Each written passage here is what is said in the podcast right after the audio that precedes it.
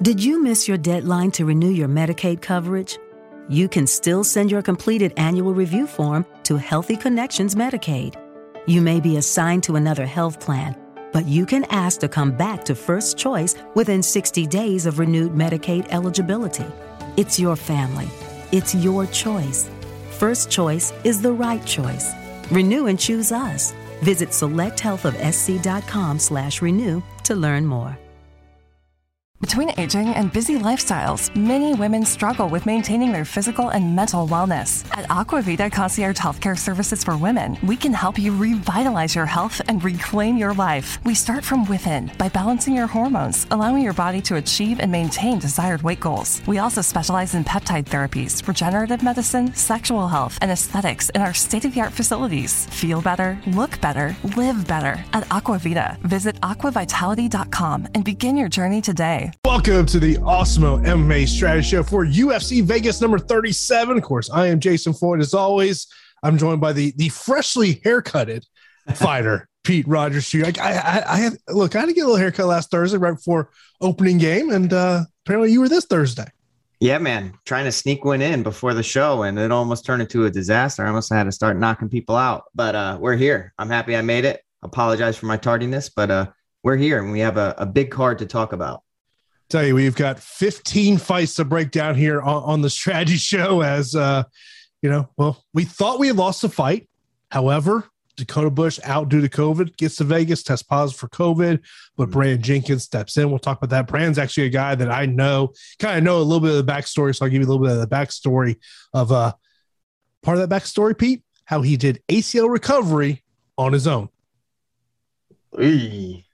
I don't know COVID. about that. COVID pandemic is and, insurance is uh, the way oh. to, to, sum that one up for you. But uh, of course, uh, we are here to break this one down for you. Of course, we're sponsored by Monkey Knife Fight. We'll, of course, talk about a little Monkey Knife Fight later on in the show. Today's show is also brought to you by our brand new sports betting podcast, Betting You. Ben Ross and Matt Jesse get you ready for everything college football betting every Wednesday on your favorite podcasting platform. So be sure to check out that new podcast we have over there at Betting You. Of course, I appreciate everyone that's in here on a Thursday watching us here. Of course, uh, let's get right into it. Pete, the main event Anthony Smith versus Ryan Spann. Anthony Smith, 9,100 over on DraftKings, $21 over on FanDuel. Ryan Spann, 7,100 over on DraftKings and $16 over there on FanDuel. Um, you know, as I kind of thought about this fight, Pete, you know, kind of the my initial thoughts was the longer this fight goes on, I think it benefits Anthony Smith. I mean, you, you look at all you gotta do is go to Ryan Spann's Tapology, Wikipedia, Sherdog, whatever your preferred site to go to is. And the fact is, he's a quick finisher. And, and I do have a lot of questions on Ryan Spann if this fight does hit the fourth and fifth round. That's why I, I, think that potentially, you know, this could be a great live betting spot after round one because, you know, Ryan Spann may get off to a great start early on this fight. But to me, I, I think that, you know, there's obviously a little bit of concern of could Ryan Spann catch him, but Anthony, this isn't like Anthony Smith. We've seen this guy get knocked out many times in his career.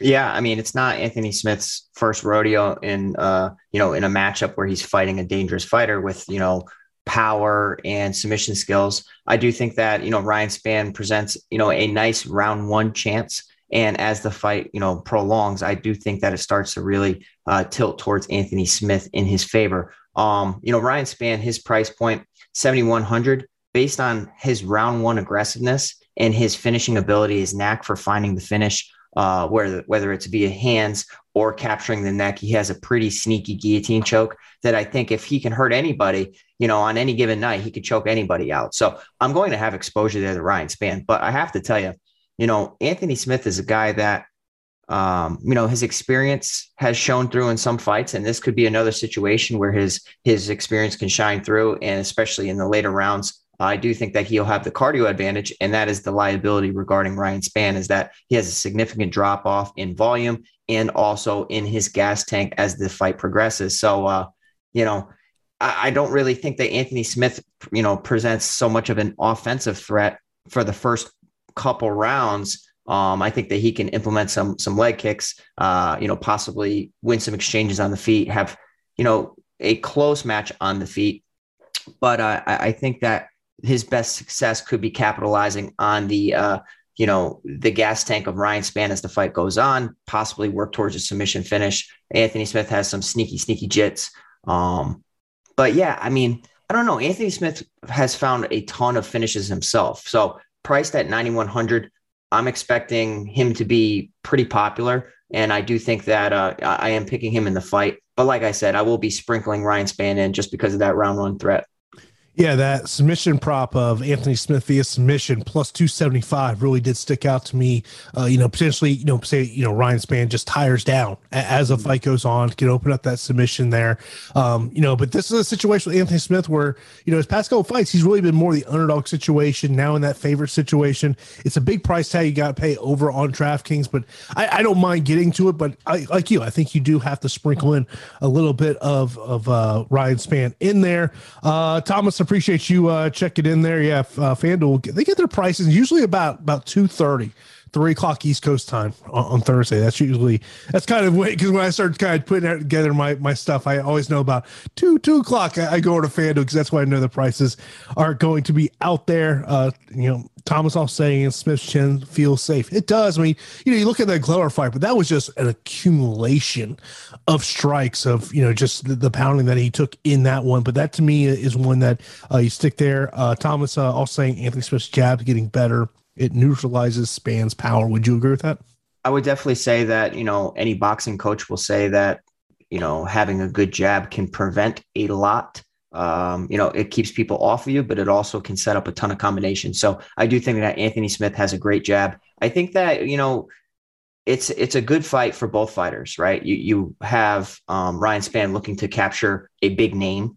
I just think that this is a tricky, tricky matchup, especially because his cardio is uh, you know, not the best. And I don't think that he can really do what Glover Teixeira did because Glover has a relentless pace. He also has a phenomenal ground game. So he re- he really was outmatching uh, Anthony Smith in all departments in that fight. And that really, I remember, I remember we broke that fight down. That that kind of like completely shocked me. uh, that that was just like a you know the the COVID era. I think that was the beginning of the COVID era when things were just going crazy.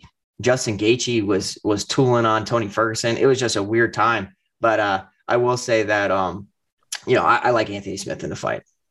Of course, uh, this is the Awesemo MMA Strategy Show. Appreciate everyone taking time out of their day to watch and listen to us. Of course, if you're not subscribed, to Awesemo right here on YouTube, you got to do that. Hit that notification bell so you know when a new show is live here on the channel. And do want to let you know that our free premium data and tools over at awesemo.com today is NFL Showdown slash single game player rankings and MLB player projections. Of course, coming up after us, uh, will be get you ready for the tonight's NFL Thursday slate. Giants and the Washington football team. I have to always remember not to say Redskins, Washington football team. Sometimes yeah. uh, it's just so much in the vocabulary there. Let's move on to the co-main event here. We got Ian Cutelaba taking on Devin Clark. Ian nine thousand over on DraftKings, nineteen dollars over on FanDuel. Devin Clark, seventy two hundred and twelve dollars over on FanDuel. Like Pete, I don't think this is a hard one really to break down. Like if, if you're Devin Clark, you the mindset has to be survive five minutes of fury. Try to get this one into the second and third. You know, hopefully that you can wear down that gas tank goes out of Ian Cutelaba because look, he's a wild man. But man, those first five, six, seven minutes, you, you got to be ready for that storm. We always talk about with Justin Gaethje, you got to be ready for that seven, eight minute storm. Ian Cutelaba is the same type of fighter. So like, if I'm Devin Clark, uh, let, us not get into a brawling situation. You you got to make this a fight up against the fence in, in my mind. Yeah, I, I, think it's a tricky fight for um, Devin Clark. To be honest, I, I, think that he's you know pretty good in the clinch, but I think that he's not offensive in the clinch. I think that he usually has the wrestling advantage in a ton of matchups. not really sure if he's going to have that here against Ian Cutelaba. I think it's going to be uh, pretty back and forth in the wrestling department. I think that both guys can can secure takedowns. I do think that the aggressiveness and the offensive striking of Ian Cutelaba is what's probably going to inflict damage and probably cause Devin Clark some issues here. I understand the the cardio liability. I mean, this card screams GPP and it screams tons of you know cardio liability throughout. So I think that Ian Cutelaba is a perfect GPP candidate. I really like him in the matchup. To be honest, I think that uh, I've never really been a Devin Clark guy. I understand that he's a very good wrestler. Um, I understand that he trains at elevation uh, in New Mexico.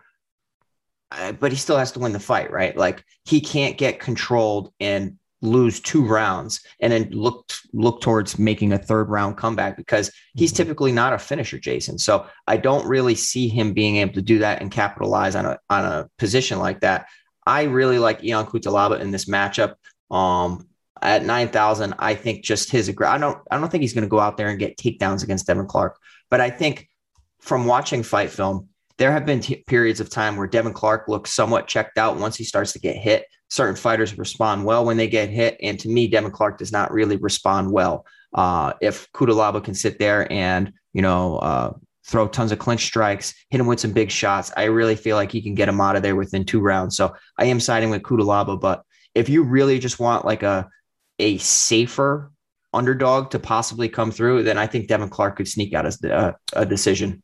Yeah, I was just looking up, maybe see if there was a little juicy prop out there, but it's mm. not really that juicy of Devin Clark winning by decision plus 225. So there's not a lot, a, a ton of juice out there. But to me, I do like Ion Cutelaba in the matchup. I mean, like, look, if if I'm developing a single entry lineup, Ion Cutelaba is probably someone we're going to look into. I mean, now look, we saw Alonzo Menifield put it on Devin Clark in that first round, yeah. you know, but Devin Clark was able to survive. I mean, you know, there might have been some doctors that might have stopped that fight after the first round the way it was going. Mm-hmm. Um, but you know, to me, you know, if you want to be an Ion Cutelaba backer, the only concern you have in this matchup is he gasses out, and, and you just hope that it's not a situation of, you know it's heading into the third round. You got to gas out Cutelaba, and now you're concerned. I mean, if you're if you're taking Cutelaba in your lineup, you're, you're banking on a first or second round finish. I would agree, and I don't think that either fighter are really good off of their back. Uh, you know, I think that if Cutelaba gets on top, it's very dangerous for for Devin Clark. I think that if Devin Clark gets on top, it's very dangerous for Ion Cutelaba. So um, I'm not really seeing it play out that much in that certain uh, specific area. I feel like if people, you know, land takedowns, so they're going to work back to their feet. And it's going to be a tit for tat type of situation. I think it's going to be one in the clinch, to be honest. And uh, I don't think that's a bold thing to say. And Kingslayer bringing up that Cutelaba coming off a few losses could go to a decision. If you think Ion Cutelaba is going to win the decision, now that's a little juicy. Mm. Six to one odds there. I mean, I I like what he's saying, and when you whenever you have two fighters that uh you know, are so similar in certain, you know, certain areas of fighting. So wrestling and in the clinch, they could possibly negate each other. So this could end up being a closer fight than what we would imagine. But priced at nine thousand for Cutelaba I, I think that there is some finishing potential if he's possible. Like he has to know he has a terrible gas tank and he has to possibly make adjustments, right? If he can make that one adjustment, I really feel like he could be a dangerous fighter.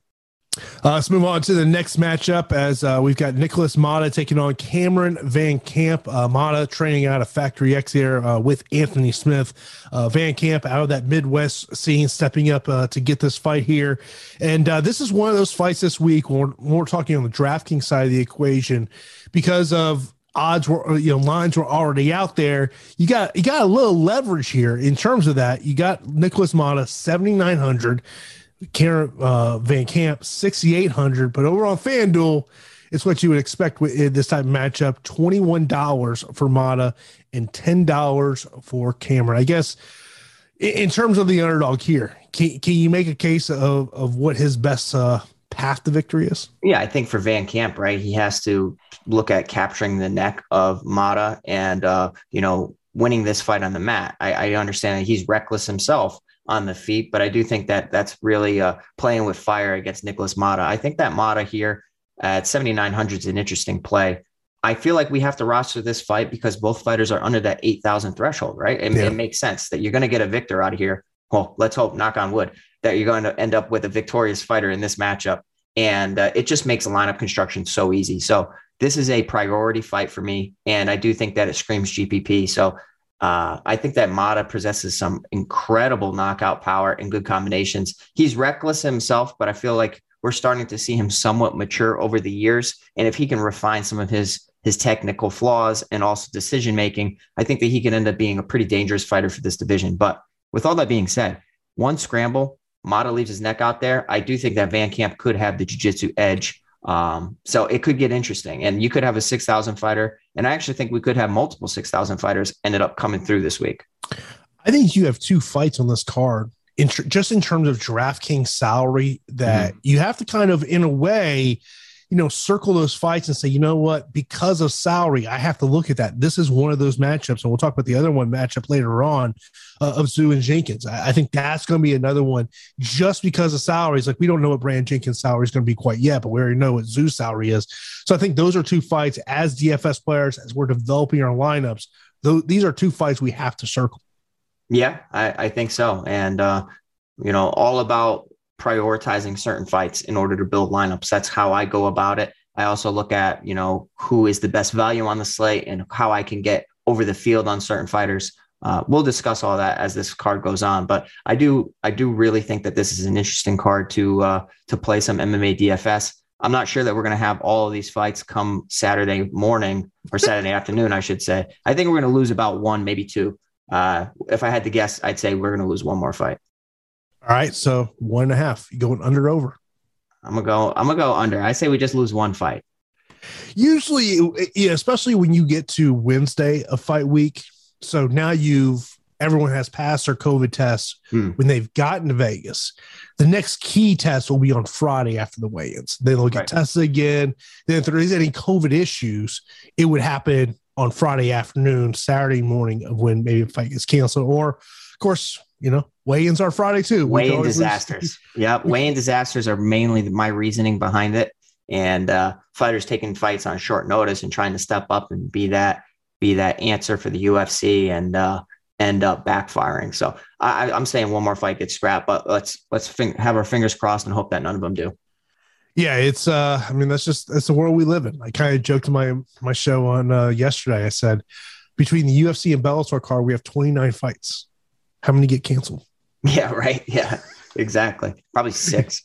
Yeah, exactly. Of course, uh, if you want to get access to all the great Awesemo Plus tools and content we have for nearly every DFS site out there, you got to sign up for an Awesemo Weekly Pass for twenty nine ninety five. Includes full access to all the great premium content, data, and tools we have over awesemo.com, including player projections, ownership projections, our premium ch- Slack channel, and so much more. And if you're a new user of Awesemo Plus Platinum, then you got to take advantage of the promo code we have for this show, which is MMA Strategy Show, all caps, one word. That's MMA Strategy Show for 25% off your first week of Awesemo Plus.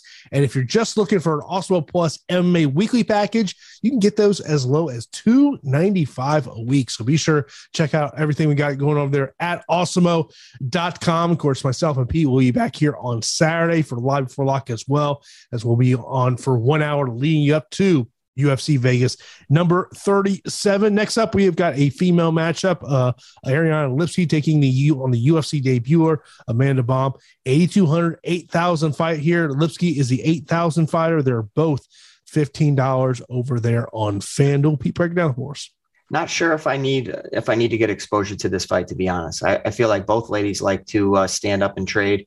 Um, I do think that any fighter facing Ariane Lipski could be looking to exploit her uh, her defensive wrestling flaw, where she constantly gets controlled on the mat, and you know most most of her losses are because of that. When she's on the feet, not too many fighters enjoy you know trading shots with her. I do think you know the UFC vets being somewhat disrespected, but I understand that Mandy Bohm is uh, an interesting fighter, an interesting prospect. Um, I'll have to lean towards Ariane lipski's side based on her aggressiveness on the feet, uh, facing true, legitimate UFC competition. Um, Mandy Bohm definitely has some tools that I think can present some problems for Ariane Lipski. She can chain together a takedown or two to solidify around. Things can definitely get interesting. But um, I don't know. I, I feel like both of these ladies might end up enjoying a striking affair, going tit for tat with each other. It's a fight that I don't feel like I need to really get too much exposure to. There's 15 fights. Um, we have one fight where both fighters are under the 8,000 threshold already.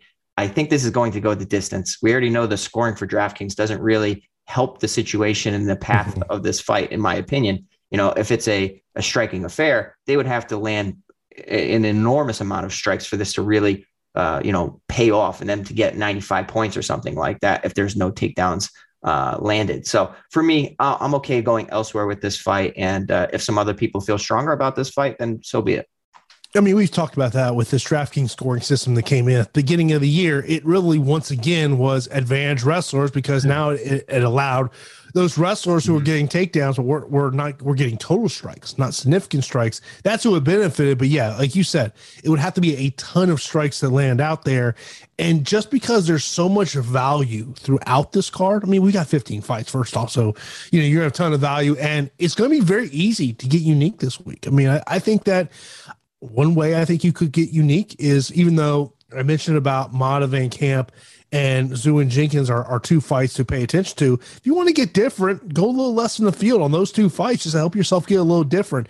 And this is most likely one of those weeks where, I mean, yeah, you could chop first prize, but the, the you know reality is is that because of so, having 30 fighters, it's going to be very easy to get unique. Yeah, 100%. It's it's all about recognizing how many fights and how many fighters there are, you know, where some some players are being a little too aggressive over some some fighters. I th- definitely think that we could get some leverage on the field. I do like the fact that Ariane Lipski is uh, an American top team. She talked about training with Amanda Nunes and all that stuff. So um, I, I think that a team like that can definitely help her out in some of her weak areas. She's always been a striking force. And I think that, you know, this is a fight for her to go out there and showcase her striking skills. I'm favoring her in the matchup, but definitely okay with getting different. Move on. Next up, we got Arman Tsarukyan taking on Christos Giagos. 9600 for Tsarukyan over on DraftKings, $23 over on FanDuel for Giagos, 6600 over on DraftKings, and $8 on FanDuel. I mean, look, Christos Giagos, if he's going to win this fight, it is to me, it's just taking Tsarukyan down and laying in top position – but we have seen it with with Giagos multiple times now. Is that gas tank just it, you know, even in fights that he's won where he's just dominated the first and second round, he gets that third round, and the gas tank's not there. I mean, obviously there's a high price tag on Tsarukyan here. There's a reason he's the favorite in this one, but I, I know there may be people saying, okay, what about Giagos here? I, you know, if you're a 150 max player, yeah, put him in some lineups. But if you're like a single entry three max, he's not somebody I'm looking at. Yeah. So, um, you know how I said that he's a there's cardio liability all throughout this card. Uh, Christos Giagos is another one, right? Like has skills for days, skills in all departments. Probably not the better striker in this matchup. Can wrestle, can grapple, uh, some sneaky subs as well.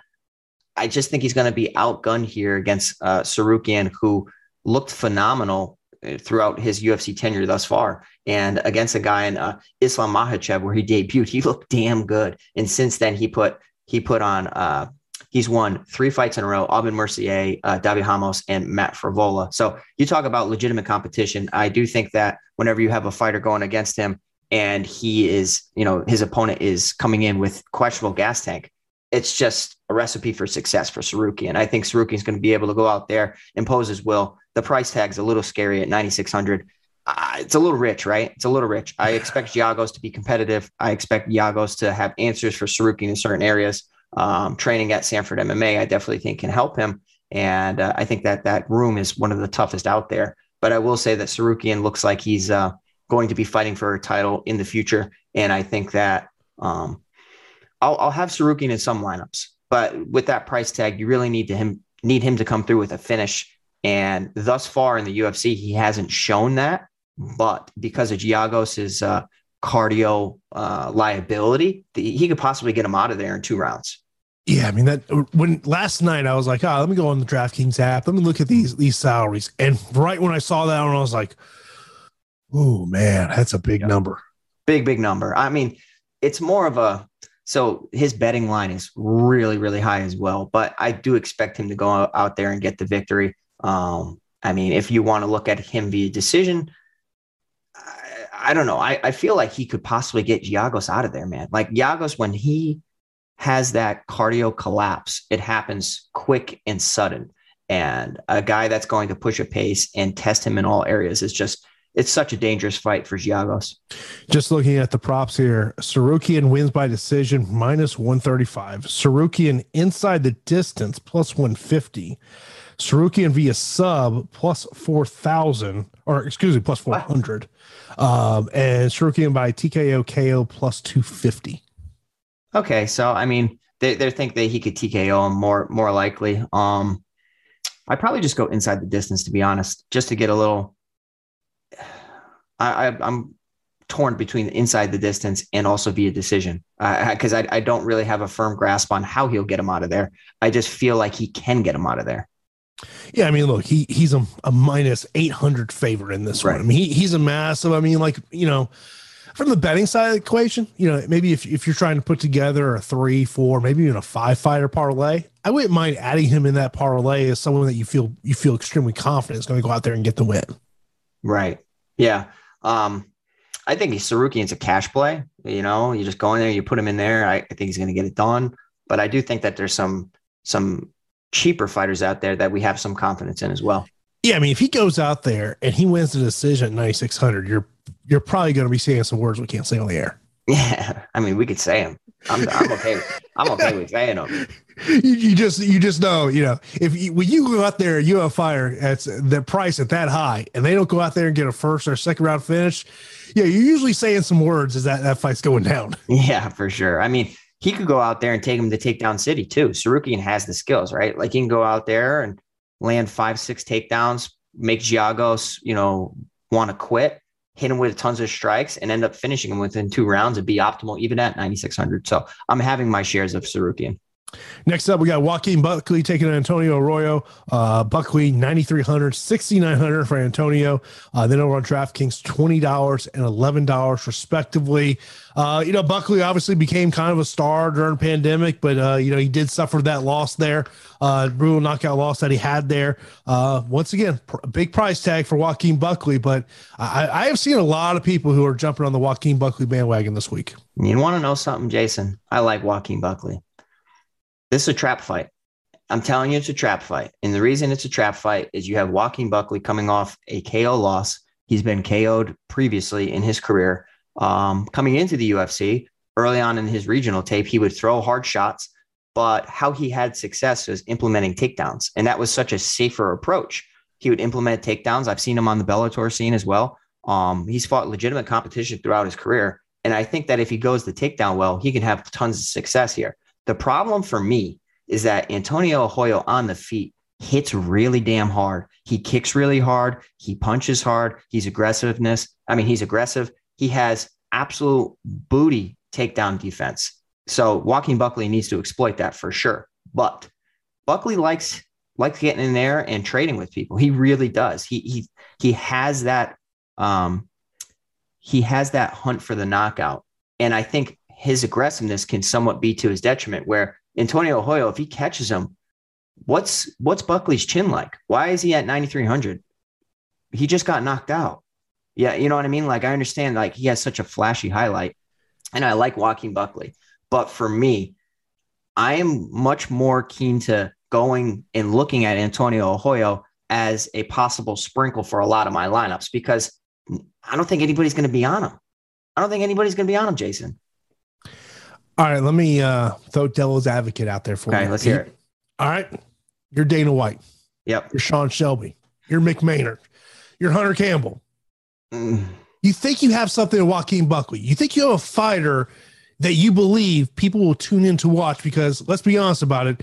The UFC is in the quantity business. They're they're in the right. business of putting out a ton of content week in and week out. Mm. If we're in their shoes, we're instructing Mick and Sean Shelby go go find a matchup that that puts Joaquin Buckley in the best position to succeed. Though, just playing devil's advocate. I agree with you, I, and I would definitely think that Antonio Arroyo hasn't shown his skills in the octagon at all. And I think that he's a limited fighter. With all that being said, I definitely think he's a limited fighter. Um, losing a decision to Andre Muniz, nothing to really hang your head at. Losing a decision to Deron Winn, when you actually got, you know, taken to takedown city and you might be the mayor. Um, I think Joaquin Buckley can definitely exploit that for sure, for sure. But my point is, I think that there are much easier matchups, and if they wanted to give Joaquin Buckley a you know a cupcake matchup to kind of get him back into it and say, all right, get you you know Get, go out there after getting knocked out, get your feet wet, and uh, you know, kind of get back in the in the win column. I think there's so many other Jordan Wrights out there that they could have given him. I, I don't know. I think that this could end up. Antonio is a big guy and he hits really, really damn hard. I think you know, getting knocked out by Di Chirico and now going up against another heavy hitter is just so, so dangerous. I think they could have just given him such a better matchup, in my opinion. No, I mean, look, I'm just, I'm just kind of throwing devil's advocate out there. I mean, yeah, for sure. You know, it's just that it's part of the fight game. You, you know this, I know this. This mm. is how matchmakers kind of think of things. Uh, next up, we got a light heavyweight matchup. We got Mike Rodriguez taking on Tefan Nzechukwu. Uh, 7400 for uh, Mike Rod, 8800 for Nzechukwu, and then $17 for Tefan over on FanDuel, $15 for Mike Rodriguez. Mike Rodriguez with the second largest uh, reach advantage on this card. He's got a five inch reach advantage on this one. But I mean, look, we, we talk about Mike Rodriguez, and, and we both know Mike, eh, you know, and being Northeast, I've had multiple conversations with Mike over the years, you know, making his way up through the regional scene. Is, I mean, look, it's Mike's going to want to keep the fight on the feet. But when people have had success against Mike, it's by taking him to the ground.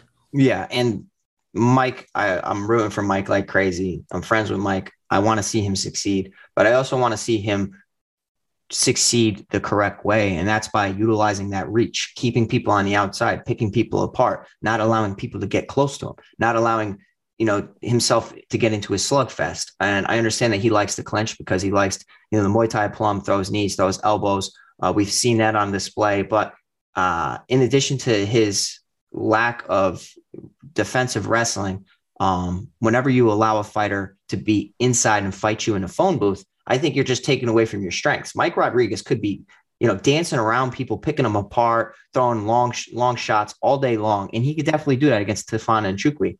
I have to say, though, Tefan Nzechukwu is a guy that gets inside and throws like Mike Tyson like combinations. Mm-hmm. This is a mm-hmm. very, very dangerous fight for Mike Rodriguez. I'm personally going to be rooting for Mike Rodriguez, but I think Nzechukwu will be probably the chalk of the slate where he's not a 9,000 fighter, but uh, you know, he could get you a finish because, you know, we, we can see Mike Rodriguez possibly get taken down, but also get knocked out. We've seen that happen in the past.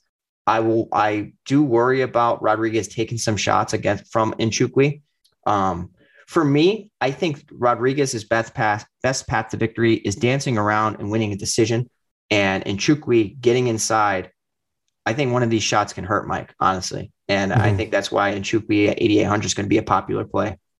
Yeah, it's another fight in terms of developing my lineups. I am looking at as you know fight to circle with, just because I, I do think of the, the possibility of a finish coming in this one. Of course, uh, this is the also MMA strategy show. Of course, we are sponsored by Monkey Knife Fight. Of course, uh, we've been telling you about Monkey Knife Fight for some time. Their player prop based contest are very easy to play. Of course, head over to monkeyknifefight.com. Choose a game you want to play, your contest type, and your buy-in. And Monkey Knife Fight has an instant first match deposit of up to $100 when you sign up with the promo code Awesemo. Uh, looking at the main event in terms of this one, Anthony Smith and Ryan Spann over at Monkey Knife Fight. Anthony Smith, 72 and a half strikes landed, 45 and a half for Ryan Spann. And, and this is one of those, it's an interesting one because, you know, for Anthony Smith's side of the equation, I, I tend to like, you know, if you think this fight makes it a fourth or fifth round, I think you say more on 72 and a half. But I kind of feel like this may be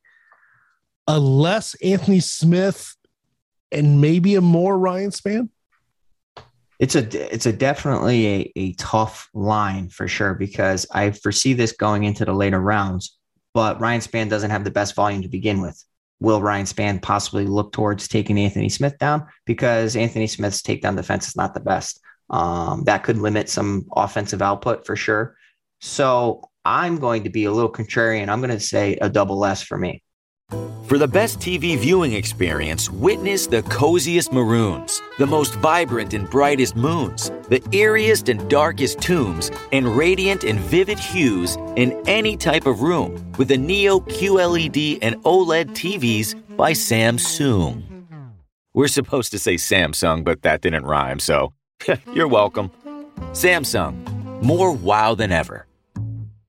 Lucky Land Casino asking people what's the weirdest place you've gotten lucky? Lucky? In line at the deli, I guess? Aha, in my dentist's office.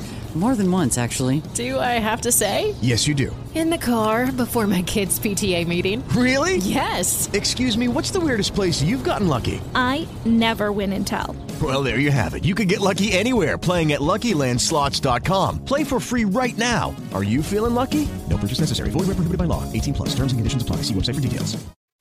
Yeah, it, it's a number that stuck out to me. And then uh, the co-main event, Ian Cutelaba and Devin Clark. Ian Cutelaba, 74 and a half, 52 and a half on Devin Clark. I like this as a double less scenario. I would agree. I don't think Ryan, I don't think Devin Clark can uh, take that many shots from Ian Cutelaba. And uh, I think it's going to be played out a lot in the clinch, uh, a lot of, you know, reversing positions and all that type of stuff. And the one thing I always say about Monkey Knife Fight, if you like a line on Thursday, go hammer that line now Right. because these lines will change. And the line is on Thursday may not be that line on Saturday, but also it's also kind of a good way to kind of see. Sometimes you can find more better value on Saturday than you can on Thursday. So, but if you like something on Thursday, I'm telling you, go go go make it right now over at Monkey Knife Fight. And of course, if you're not signed up for Monkey Knife Fight yet, uh, when you sign up, they do have an instant first match deposit of up to $100 when you use the promo code Awesemo. Next up, we have got a matchup, a female matchup. Pannie Kianzad taking on Raquel Pennington. Penny is 7,500 over on DK and over on FanDuel. She's $13. Raquel Pennington, 8,700 and $16 over there on FanDuel. Um, you know, look, Penny in terms of a FanDuel play, I don't necessarily mind because I do think she'll probably have to stop uh, some takedowns in this one. Uh, over on DraftKings, I think that's a high price tag on Raquel Pennington.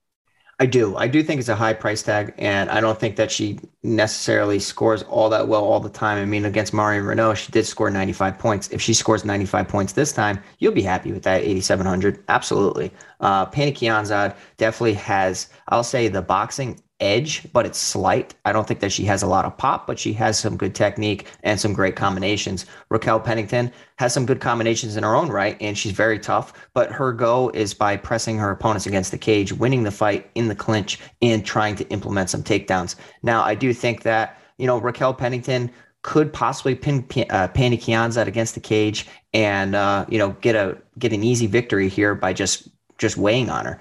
And that's kind of how I foresee this fight going. I think that Raquel Pennington is a uh, not a safe play, but as long as she hasn't seen a significant drop in her uh, motivation in training camp or her possible skills, I think that she should go out there and get a victory over Kianzad. I understand that Sijara Eubanks, you know, Kianzad performed well against Sijara Eubanks. Uh, the previous fight against Davis was a little questionable. Um, and I do think that if Pan, the same Panty comes into this fight, she will lose to Raquel Pennington. So I do like Raquel Pennington at 8,700, but it's a it's more of a cash play than a GPP play. I'm glad you say that because that was exactly what I was going to say. I'd rather Yeah. get Raquel Pennington over over in cash than I would there. But uh, I mean, look, I you know, I, I think there are some fights on this card that you could sit there and say, you know what, I wouldn't mind just unchecking it in Cruncher. Yeah, I mean, this could be a fade fight too, right? Like, uh, I mean, there was a time when we did fade women's MMA on some cards. We were just like, okay, uncheck, uncheck, and uh, that was because we we saw going the distance, and we saw it was going to be a low scoring affair. And I do think that this fight could have the makings for that. Um, so especially with the price tag, right? Like she has to do enough to pay off that eighty seven hundred price tag. Let's be honest about it. You might just unclick the first fight of the night too. Well, what what's the first fight of the night? Hannah Goldy and Emily Whitmire. I don't know. I actually have a sneaky suspicion that something's going to happen. Interesting. Interesting. Hear, hear your take on that one. Of course, that's a matchup where Hannah Goldy stepping up on short nose to take that matchup. Let's move on to the next one. We got Nate Maness taking on Tony Gravely. Tony Gravely, 9,200 over on DraftKings, $19 on fan, on FanDuel, 7,000 for Maness on DraftKings, and $11 on FanDuel. All right. Can Nate stop the takedowns? That, I mean, that that's really to me is how you break this fight down. Is can Nate keep this fight on the feet?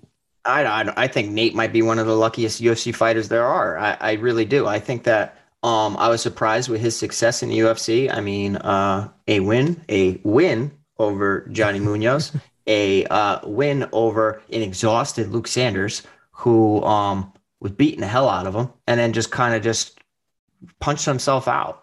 Uh, I, I do think that Nate Maness has some skills, right? Like, let's be real. He's 13 and one. He does have some skills.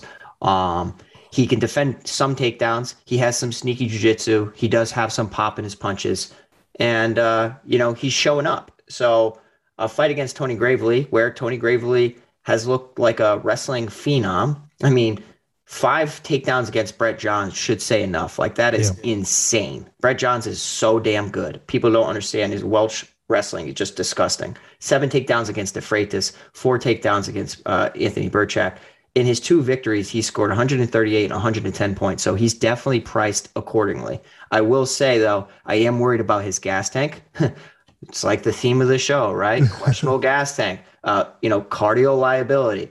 But I mean, you don't, that's like an X factor. We don't always know how good of shape people come in, what changes they make to come in better shape, where they, you know, nursing an injury throughout camp. Is that why didn't they hit the road as much? I will say that I'm I'm going to have plenty of Tony Gravely exposure. I think that he can get Nate Maness down. I think from top position he can rain down some punches.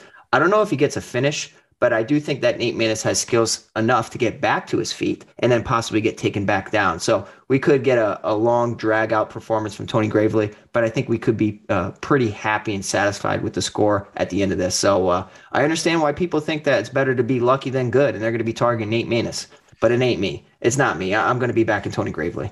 Well, I think Maness has got to be a guy on FanDuel. You got to circle though, for sure.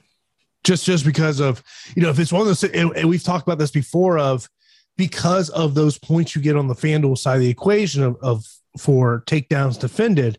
You know what? This situation where you know let's just say Tony gets five takedowns, but he attempts like 20 takedowns those points are going to rack up for Nate Maness. So those are always something you got to think about if you're playing over on FanDuel. Is those fighters that are going to have to stop those takedown offenses? That that's simply something to check uh, out over there. Uh, Thomas, uh, appreciate there. Give me a little kudos there for some of my interviews. I was actually doing some uh, some video editing uh, before we started the show here, trying to trying to catch up on some of the uh, the video interviews I, have done here over the past couple of days. As uh, yeah, it's been a little busy for me. You know what we need to do, Jason? Every card, we got to have you do an interview with every single fighter so that we could get the, the true details about everybody. And we're going to use those details to our advantage for our for our DFS lineups. And uh no, I mean, Jay, you have to check out Jason's uh, interviews. He definitely interviews some of the best fighters in the game, and uh, you know that's how our relationship and our friendship started. Where it's just like, "What's up, Jason?" And then next thing you know, we're doing DFS shows together. By the way, you know, there's sometimes there's these transitions that happen in shows. Brandon Jenkins is a guy I talked to about a month ago before he went to uh, had his fight there in PFL, had a, a great stoppage victory there, and you know trains out in Vegas there at Syndicate, and he's telling we're talking about you know pandemic and you know he had uh, you know time away, and it was because he tore his ACL, and he ends up he gets the surgery done. There's an issue, has to, they have to go back re in, goes to rehab, ends up does the first rehab session, ends up getting a bill for six hundred dollars because they thought his insurance was going to cover it. It doesn't. So basically, he ends up doing rehab all on his own in the park. Shoot, I don't. I'll tell you what. I've been there with medical bills from fighting, and uh, they're not cheap, and that's why insurance is so important. And unless injuries happen from a fight, you know, you're usually not covered during training camp. So props to him overcoming that adversity. But man, I'll tell you, this fight looks like a fight we need to roster because you got Rong Zhu at 7,600 against Jenkins, your friend, at 6,700. So I'm interested to hear what you have to say in regards to this matchup. Look, Jenkins is a finisher. Mm-hmm. Uh, the one thing is, is the term of he's going to fight for your money. That's what Brandon Jenkins is going to do. This is a guy. He he he doesn't have that mo of okay, I'm going to grind my way to a three round decision.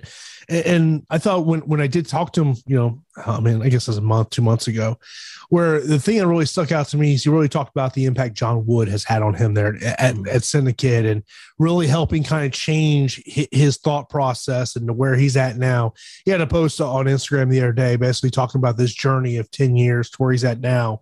Gets this incredible opportunity. But I mean, look, you look at the FanDuel side of the equation, you're getting what the appropriate odds should be here. I mean, look, if, if this was a normal week where even if Brand had two, three weeks prepare for this fight, he would be somebody I would say, look, put him in the underdog pool because if he wins, he's going to win by finish.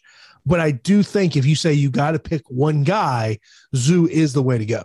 Yeah. So for me, right, I think that Zhu Rong definitely had a disappointing debut. And I think that a lot of us thought that we were going to see more, more of his skills somewhat translating to the UFC octagon. Didn't really materialize in his debut, but um, I will say that Vargas was a tough go for sure. Um, the X factor in this matchup could definitely be the takedowns from uh, Rong Zhu. I, I think that Rong Zhu could, um, you know, make this fight close on the feet because he's a very, very skilled striker as well. And then if things get ugly, he could look to chain some takedowns together and get in top position to really nullify the danger of Brandon Jenkins. But this is a fight where both fighters are under that 8,000 threshold again. And I will say, I much rather target this fight for GPPs and ignore that 8,200, 8,000 fight. I, I just would much rather target the other fight we spoke of and this fight where you know that you're going to get a victor here. And uh, Brandon Jenkins can possibly dance on the outside, hit him with some good shots, some good kicks, some good leg kicks, um, and then land a knockout blow. I mean, that that performance in PFL was that, that that knee was beautiful. And I know a ton of people were not backing Jenkins in that bout because his record and and his tape doesn't really, you know, it doesn't really flash too too much. But I will say that in certain sequences, he has some dangerous combinations and dangerous, you know, tricks up his sleeves. He throws, you know, spinning elbows. He throws good knees from all areas. Um, he, he needs Rong Zhu in his face. Rong Zhu could possibly get, you know, taken out of there pretty early.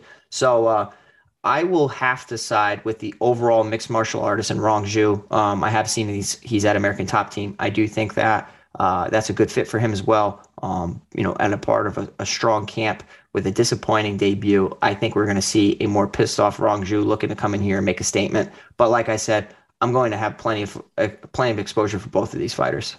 Yeah, I mean, I, I think that you know I will have Jenkins in my underdog pool, but I, I think especially that price tag on, on Rong Zhu, I think you got to stick out there. Right. Of course, so uh, we do have two new YouTube channels that you need to subscribe to when it comes to fantasy football and betting odds out there. So you got to check out all the great uh, tools uh, and content we have over there at our two new, brand new fantasy football and sports betting YouTube channels. So check out there as you're looking to get ready for week two of the NFL. As uh, of course it kicks off tonight with Thursday night football, Giants and the Washington football team, and then of course on Sunday uh, the rest of the league will get going here, man. Who's winning tonight? I think I think the Redskins still win. I, I would. Did you did you see the meme of the two giant offensive linemen blocking each other? no, I didn't. Yeah, there was a meme. I saw it. It was I saw it on my Twitter timeline the other day. Yeah, two two Giants offensive linemen blocking each other. Yeah, making it tough for yourself, boys. Oh goodness. Yeah, I, I look. I think Ron Rivera is a great coach.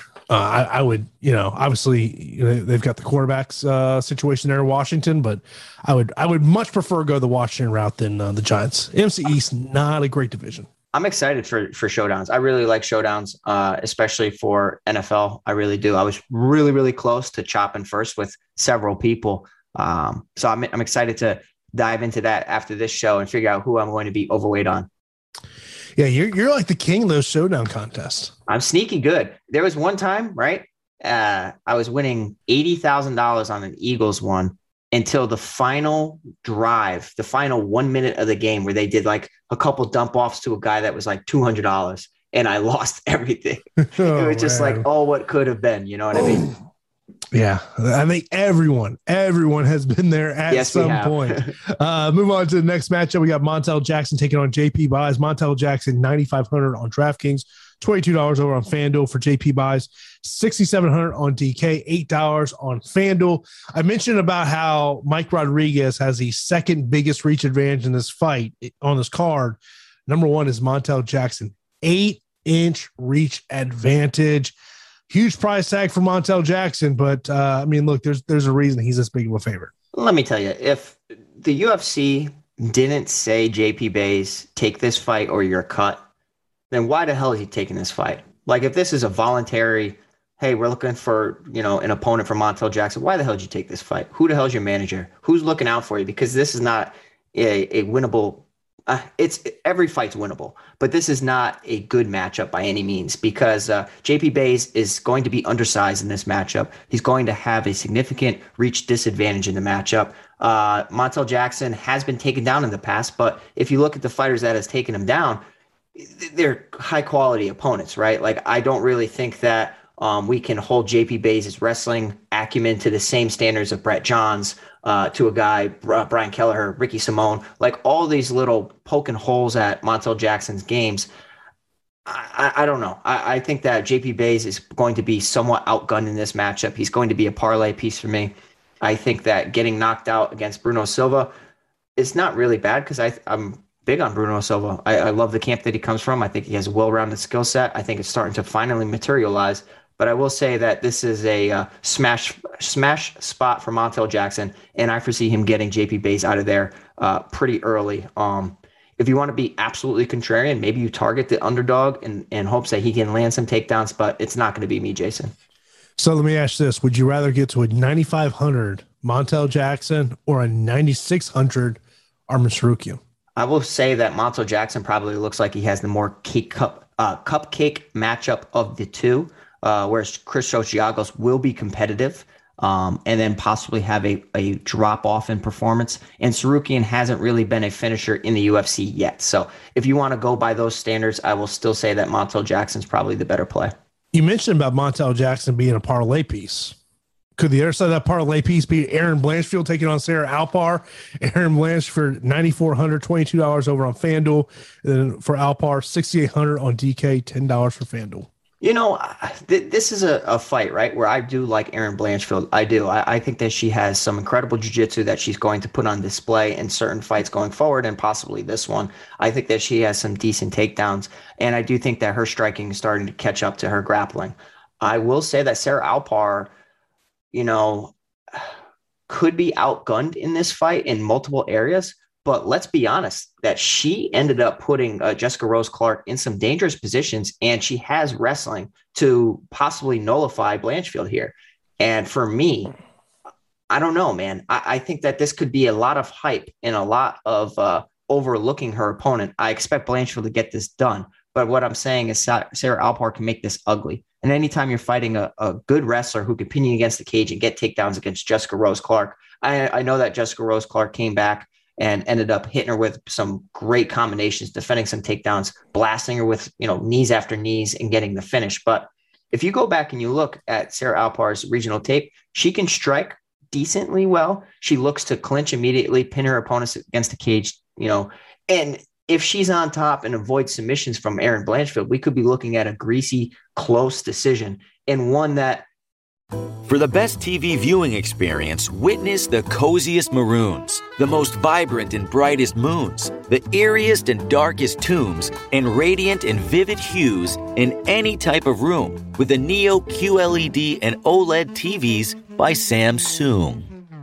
We're supposed to say Samsung, but that didn't rhyme, so you're welcome. Samsung, more wow than ever. Okay, round two. Name something that's not boring. A laundry? Ooh, a book club. Computer solitaire, huh? Ah, oh, sorry, we were looking for Chumba Casino. That's right. ChumbaCasino.com has over 100 casino style games. Join today and play for free for your chance to redeem some serious prizes. ChumbaCasino.com. No purchase necessary. Full prohibited by law. 18 plus terms and conditions apply. See website for details you don't know how Blanchfield's going to really handle her UFC debut. How is she going to handle the nerves? I expect that she has the higher ceiling of the 2 mm-hmm. I expect her to be the better fighter going forward in the next couple years. I expect her to have, you know, some legitimate contendership uh, eventually. But I, I don't know. I just think that this is a tricky matchup, and this is going to be a hard fought victory in Blanchfield's favor. But at 9,400, outside of a submission, quick submission finish, I'm okay with getting slightly away from it. Uh, next up, we got Impa Kasanganay taking on Carlston Harris. Impa 8900 on DraftKings, $16 over on FanDuel. And then for Carlston, 7300 on DK, $14 over on FanDuel. I see you shaking your head there. What, what are we shaking our head about? I'm shaking my head because I have struggled with this fight more than any fight on the card. I really have. I I like what I see from Impa, but I understand that he's relatively green. I like what I see from Carlston Harris. Um, I I liked his debut. I like his regional footage. Um, he's a little older, which doesn't really mean a lot to me, but I just think that both of these guys are pretty highly skilled, and I'm having a very very difficult time with this fight. And hopefully, you can help me out on this. Um, I think a guy in Carlston Harris he hits hard enough where it doesn't have to be a tricky shot. If he lands against Impa Kasanganay, I think that we could see Impa get knocked out. Uh, if Impa ends up in the clinch and gets lazy for a second, I can see Carlston Harris, you know, wrapping up that neck and working towards another anaconda choke. Um, I definitely will say that Impa Kasanganay at 8,900, he's priced like a fighter that's going to go out there and get a finish. Um, you know, in a decision win, I don't think that he comes through at his price range. So for me, if I'm going to play anybody, I'd much rather play the underdog in Carlston Harris in hopes of him getting a high score because I think that his his you know fighting style, he goes out there and he leaves it all on the line. He has a hundred point upside. Whereas I don't really know if Kasanganay has that same upside. I think he's more of a stable cash play, looking to get you an easy decision victory. So for me, I'm picking Carlston Harris in the matchup. I think his jiu-jitsu is too good. I think that his striking's too good. Um, it's it's going to be a tough fight for sure. But if I have to pick somebody, it's the underdog. The, the thing, I, I mean, look, I, I'm I'm very high on Impa of of what he can be in the sport. Yep. But the one thing that I think you like about Harris in, in, this matchup is this is a vet. This guy's been around. This is 21st pro fight. Mm-hmm. He's fought legit competition throughout his his career. So that's where, you know, I think this fight's closer than what the salaries are in this fight. That's mm-hmm. why Harris is a guy that I'm looking at in terms of my underdog pool of somebody I want in there and get to in terms of this matchup. But could be interesting to kind of see where we see the the ownership throughout the next couple days come in because uh, maybe we could maybe see some value on Impa as we get later on the week. 100% and let's be let's be clear Impa comes from a very very strong camp in Sanford MMA so he's going to be well versed he's going to have you know his wrestling is going to be you know up to snuff he's going to have good striking of course I do somewhat worry about his chin in certain sequences. I do think that he can get cracked and hurt and then possibly, you know, choked out from Carlston Harris. But Carlston Harris is a guy where, you know, if we look at it, right, I think that he could be the darling that everybody's kind of just immediately putting into their lineups because he's he bursts onto the scene, gets a 94 point performance, you know, five significant strike, lands, you know, lands a submission victory. Um, but it, it's a very small sample size, right? We, we have seen Impa much more in the UFC octagon, uh, but it's all about you know overcoming adversity, and I do think that they both have tons of question marks surrounding each other. Yeah, I mean, I, have been high on Impa for years. Uh, yeah. So uh, I just had to click the link because I saw UFC just sent out a an email with uh updates, but it looks it was just basically the stuff that we already knew about about Jim Miller being out of the fight against Nicolas Motta and Karen VanCamp stepping up there, and then also Brand Jenkins stepping up there. It's it's always when you see that, you know, updates on UFC Vegas 37, you're like, uh oh, uh oh. Is there something we missed before we went on the air here? Yeah, right. Remember, hey, do you remember that time we were doing a live before lock and we lost somebody like five minutes before lock or something like that, and we were all scrambled? Do you remember that? Oh, you, the one that remembers me is when we lost the fight uh, as the guy was walking to the cage. No, I know that. That sucked. Uh, that sucked. But I remember we were live before lock, and we got we got notice that a fight was scrapped like five or ten minutes before lock, and we were all scrambling. Yeah, that's the worst thing when you have like forty or fifty lineups, and you're like, oh crap. Yeah, right. you almost like say, yeah, I'm gonna try to fix as many of these as I can, but uh, we'll see how it goes. Two more fights here to left to break down. Here we got uh, Gustavo Lopez taking on Heili Alateng. Lopez 7,800 on DK, twelve dollars on Fanduel. Alateng 8,400 on DK, eighteen dollars over there on Fanduel. When when I my initial thought when I talked to Alateng, I thought about the Casey Kenney fight. Yeah, uh, I'm out of the Alateng Heili business, to be honest. I understand that he's, you know, making some switches in his game, but I do think that I like Gustavo Lopez in the matchup. I like his price, 7,800. I like his boxing. I, I do like his wrestling defenses, wrestling defense in some of his uh, fights. I think that he can get taken down, but he can find his way back to his feet. I do like his jujitsu. I think his scrambling ability is pretty, pretty up there. Um, so 7,800. I mean, Alateng Heili got absolutely murked by um by Casey Kenney, but that is Casey Kenney, and Casey Kenney's a monster. But I just feel like I think Gustavo Lopez is going to, you know, continue with the momentum. And I think that, well, actually, no, because he had that fight against Adrian Yanez. I liked his win against uh, Anthony Birchak. And then pairing up against, you know, Adrian Yanez was definitely not a recipe for success. I think he needs to go back to the well, uh, possibly implement some wrestling. I don't really see that happening, but maybe scrambling and just kind of outwork outworking Alateng Heili. 7,800, I like Gustavo Lopez. Um, I, I, would like him to win the fight, and I like the fact that he's at 7,800. All right. You've mentioned about the theme of this card in the show. Yeah. Is gas tank. What about Gustavo Lopez three round gas tank? Yeah, I mean, it's all right. I mean, he is a lighter guy, right? So he's a lighter guy. So lighter guys, if they have somewhat of a bad gas tank, it's not as bad as, you know, higher weight classes where they have such a significant drop off. And then next thing you know, they're like not even there. Um, I just think that Alateng Heili is not a guy that really pushes a pace too, too crazy that's going to fatigue Gustavo Lopez. I like Gustavo Lopez being an Xtreme Couture. I think that he's surrounded by good talent at that camp. Uh, Alateng Heili's at fight ready. You have a battle of two strong camps. I don't know, man. I, I like what I see from Gustavo Lep- Lopez, and I think that he can uh, get a win over a possibly overrated Alateng Heili.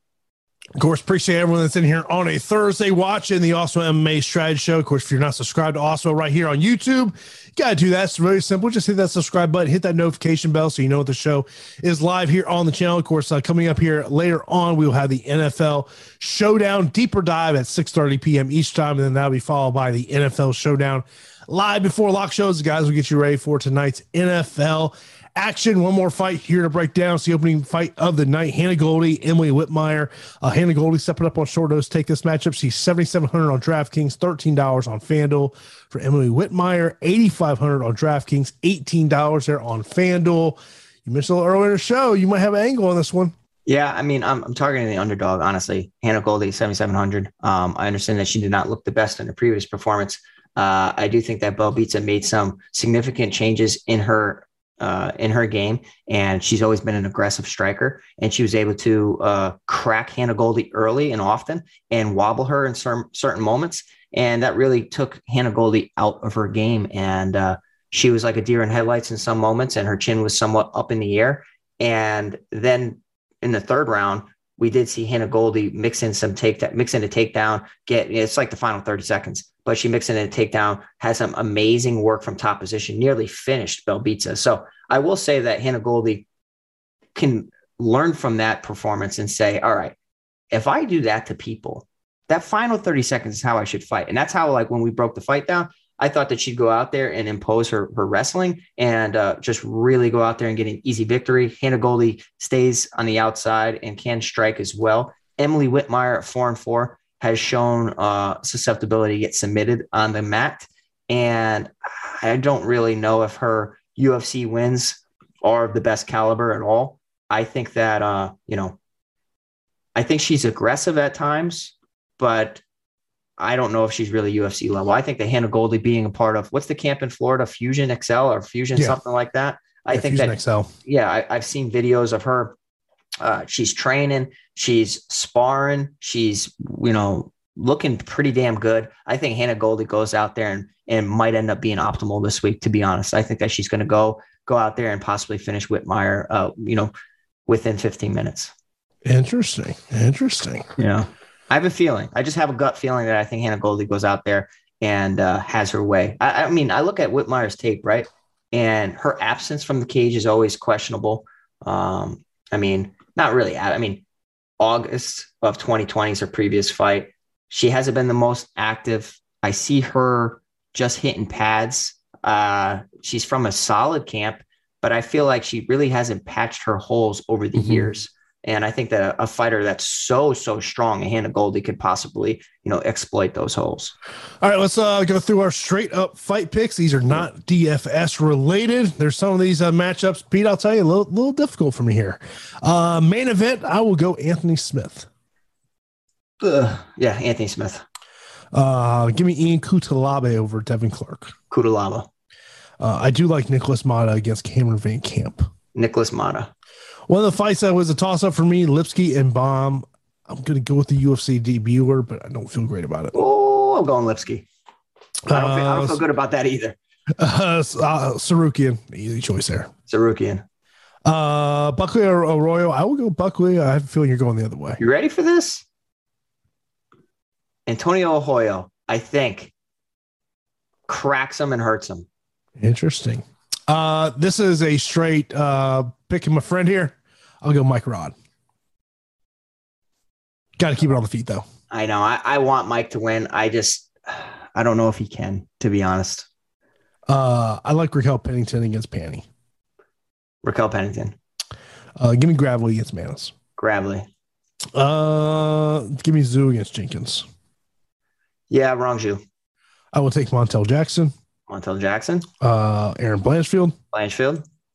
Uh, give me the upset in Carlston Harris. Ooh. Got, got, I got to get some underdogs in here somewhere. All right, I'm going Carlston Harris.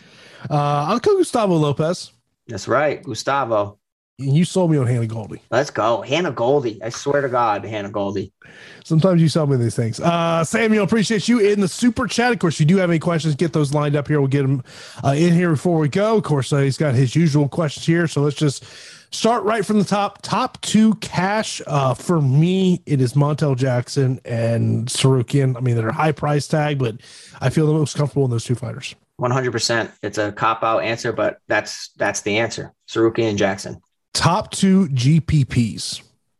Um, those two fights we spoke of, uh, where both fighters, the Jenkins and Rong Zhu, and um, the other one is the uh, Motta and VanCamp. Those, those are definitely the two G- GPP fights. So I will say Nicolas Motta and I will say Rong Zhu. Uh, Ian Cutelaba to me is a GPP play that I think you have to be For looking sure. at there. Uh, underdog plays, um, in, in terms of just kind of looking at, at salaries here, um, I think you got to look at, uh, let me, uh, I think Nick Maness is someone I think you have to look at, but it's something that you have to say you believe he's going to stop the takedowns. Um, you know, in terms of, of other ones, to me, Carlston Harris, Gustavo Lopez uh, stick out to me. Okay, you ready? So we got Nicolas Motta, even though he's not an underdog, but he's under 8,000. Hannah Goldy is the one I'm going to say. That's sneaky, sneaky fight. I, I think that she can go out there and finish uh, her opponent. Uh, in terms of MVPs, um, Montel Jackson's one that sticks out to me. Yeah, I, I think he's getting a round one or round two finish, to be honest. Uh, favorite inside the distance. Uh, I'm looking at Ian Cutelaba. Um, and I think Anthony Smith gets it done by stoppage at some point. I think Montel Jackson gets him out of there. Um, I think that um, the Motta fight in VanCamp, that, I don't think that fight's going to go the distance, to be honest. I think somebody's getting put out one way or another. So Samuel set the line of finishes. I think his number's way too low. Six and a half. Oh, yeah. Come on. What's a trash line, Sam? Like I would think if you told me you want to set the line at eight and a half, Oh, damn. Jay, damn. Jason's, Jason's always like super conservative. Look, there's some fights on this card I'm saying more. They've got high probability. What would you, over. what would you set the number at? Seven and a half. Make it tough. 15 fights, bro. 15 fights. I'm saying more though. I, I say there's nine finishes. Look, if this if this card has seven, eight fights go the distance, it is going to be a long afternoon, early evening of fights. Damn. Yeah, it'll be a long. I gotta work too. Hey, the longer the fights go, the more I will be occupied while I'm working. So I don't. I don't mind. Yeah. Uh upset of the night. Um I'll go Carlston Harris. Okay, I'm gonna say for just betting purposes and a sprinkle. I talk about a sprinkle because it's extremely dangerous. But I'll say Antonio Arroyo over uh, Joaquin Buckley. Uh pivots from the main fire. I'm guessing means main main event. You got plenty of them, right? Like Yeah, there's 15 You fights. There's so them, many. but you do have five rounds to work with for Anthony Smith to possibly go out. I mean, if he gets murked for two rounds or maybe even three, and then he pulls it off, he still needs to score a lot. If these guys are 80, 200, 8,000, then I think it's a must roster fight because there's five rounds on the line. But at 9,100, Anthony Smith still has to do enough in a win to really pay off. And, you know, when there's so many other fighters on the card, I don't really know if you have to lock anybody in.